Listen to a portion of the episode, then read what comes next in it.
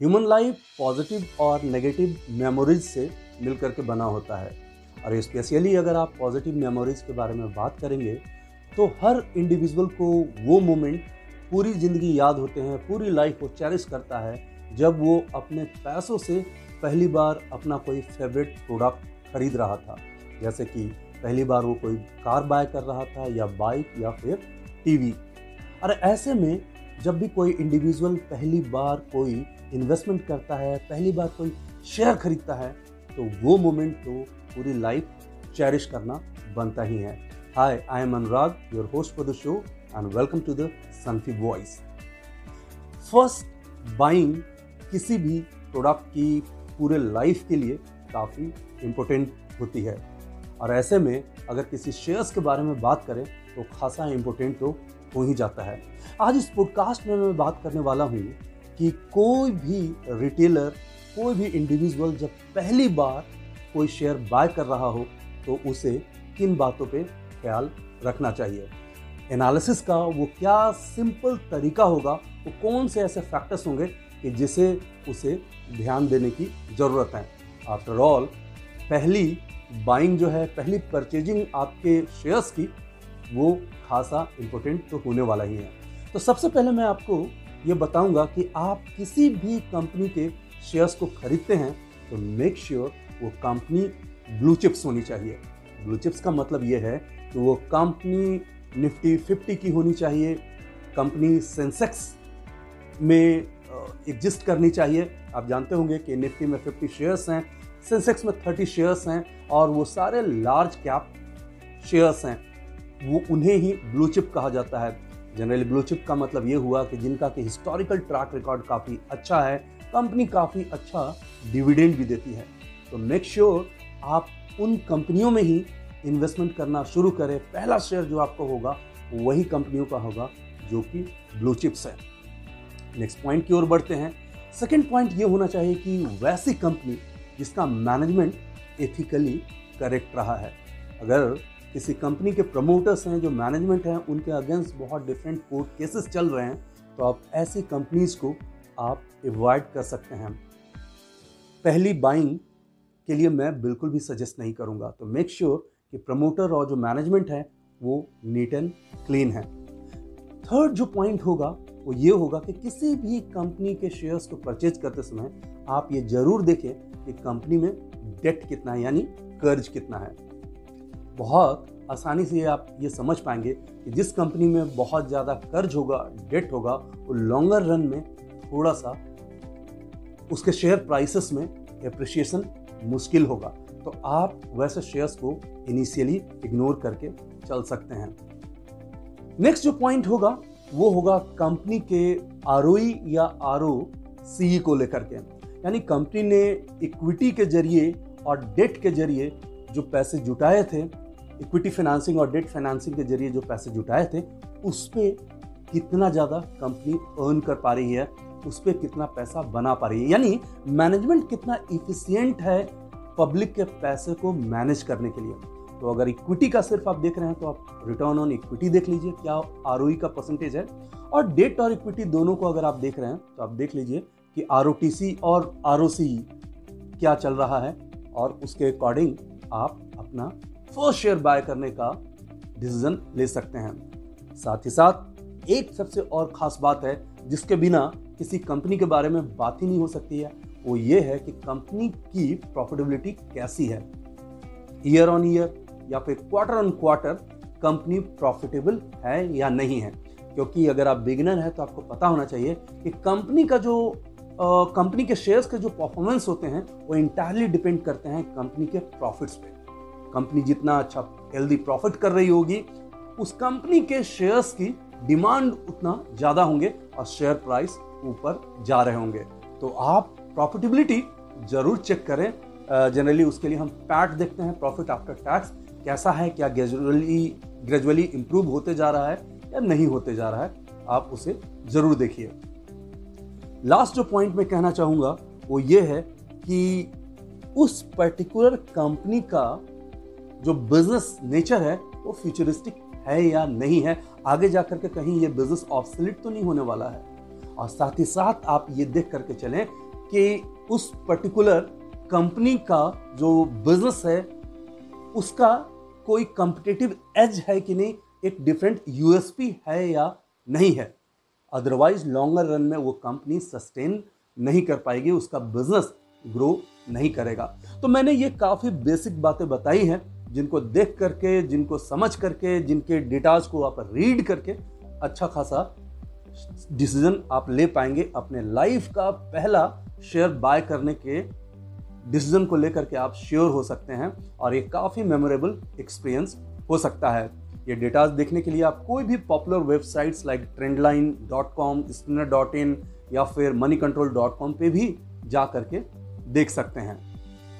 तो फ्रेंड्स आज का ये पॉडकास्ट कैसा लगा? ये पॉडकास्ट मैंने स्पेशली बिगनर्स के लिए बनाया है, जो पहली बार स्टॉक मार्केट में आ रहे हैं और इन्वेस्टमेंट करने को लेकर के सीरियस हो रहे हैं। आपको हमारे सारे एपिसोड्स कैसे लगते हैं?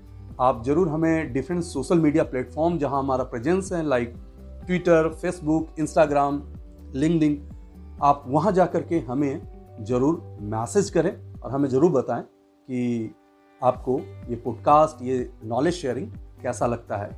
Thanks for listening take care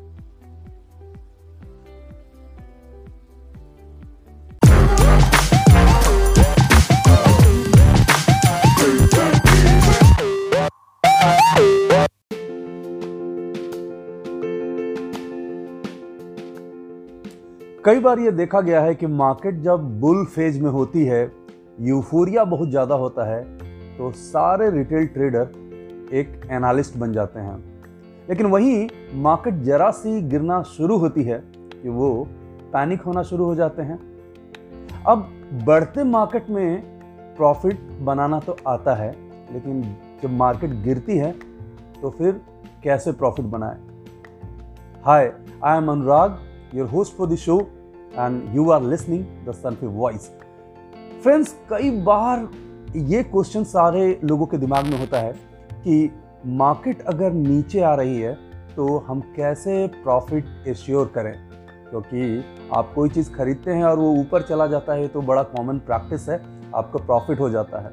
लेकिन अभी जैसे कुछ दिनों से मार्केट ने अपना एक डिफरेंट बिहेवियर दिखाया है और टॉप से थोड़ा रिट्रेस होना शुरू हुई है तो बहुत सारे लोगों को प्रॉब्लम होना शुरू हो गया है। और ये ज़ाहिर सी बात है कि जो प्रोफेशनली ट्रेंड नहीं है, वो मार्केट में इवेंचुअली प्रॉब्लम फेस करते ही हैं। हाउएवर मैं कुछ तरीकों के बारे में आज बताने वाला हूँ, जिससे आपको थोड़ी सी मदद मिलेगी कि गिरते मार्केट में कैसे पैसे बनाए जा सकते हैं। तो सबसे पहला पॉइंट जो होगा, वो ये होगा कि आप शेयर्स में बाइंग की जगह शॉर्ट सेलिंग भी कर सकते हैं। शॉर्ट सेलिंग का मतलब ये होता है कि आप खरीदने के पहले ही उसे बेच सकते हैं। एक्सचेंज आपको लिबर्टी देता है कि आप शेयर को पहले बेच दीजिए और जब प्राइस नीचे आता है तो आप खरीद करके उसमें प्रॉफिट बुक कर सकते हैं।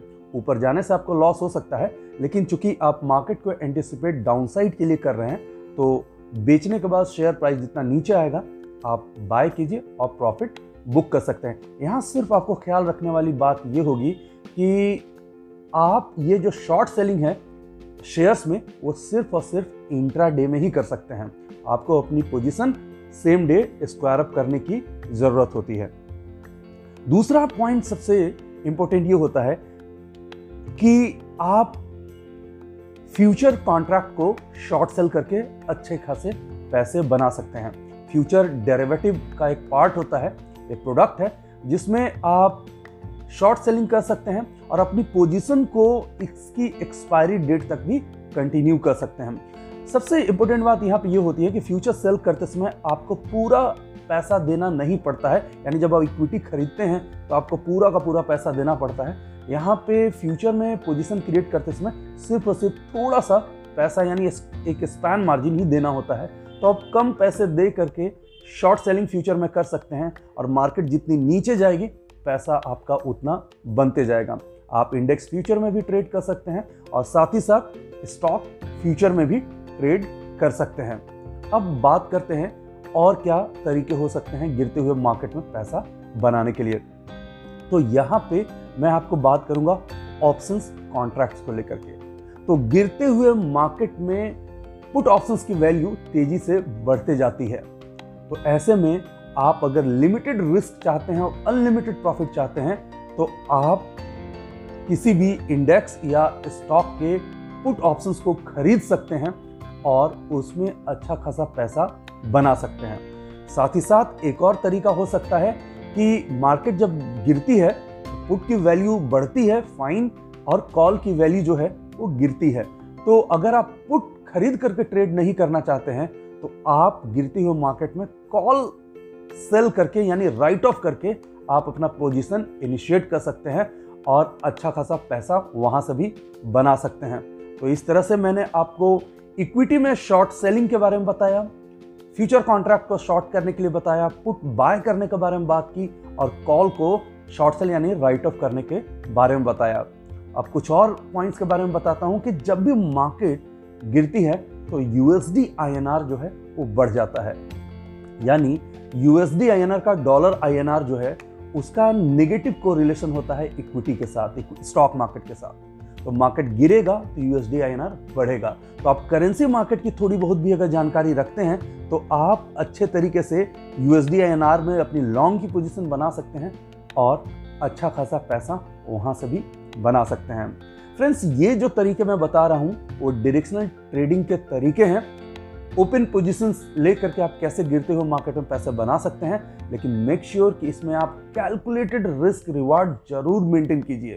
एक प्रोफेशनल और एक अच्छा ट्रेडर वही होता है जो ट्रेड में जाने से पहले अपने रिस्क एंड रिवार्ड को पूरी तरीके से ऑन रिकॉर्ड रखता है और उसके अकॉर्डिंग ही वो बिहेव करता है और इमोशनल आपका चेक होगा।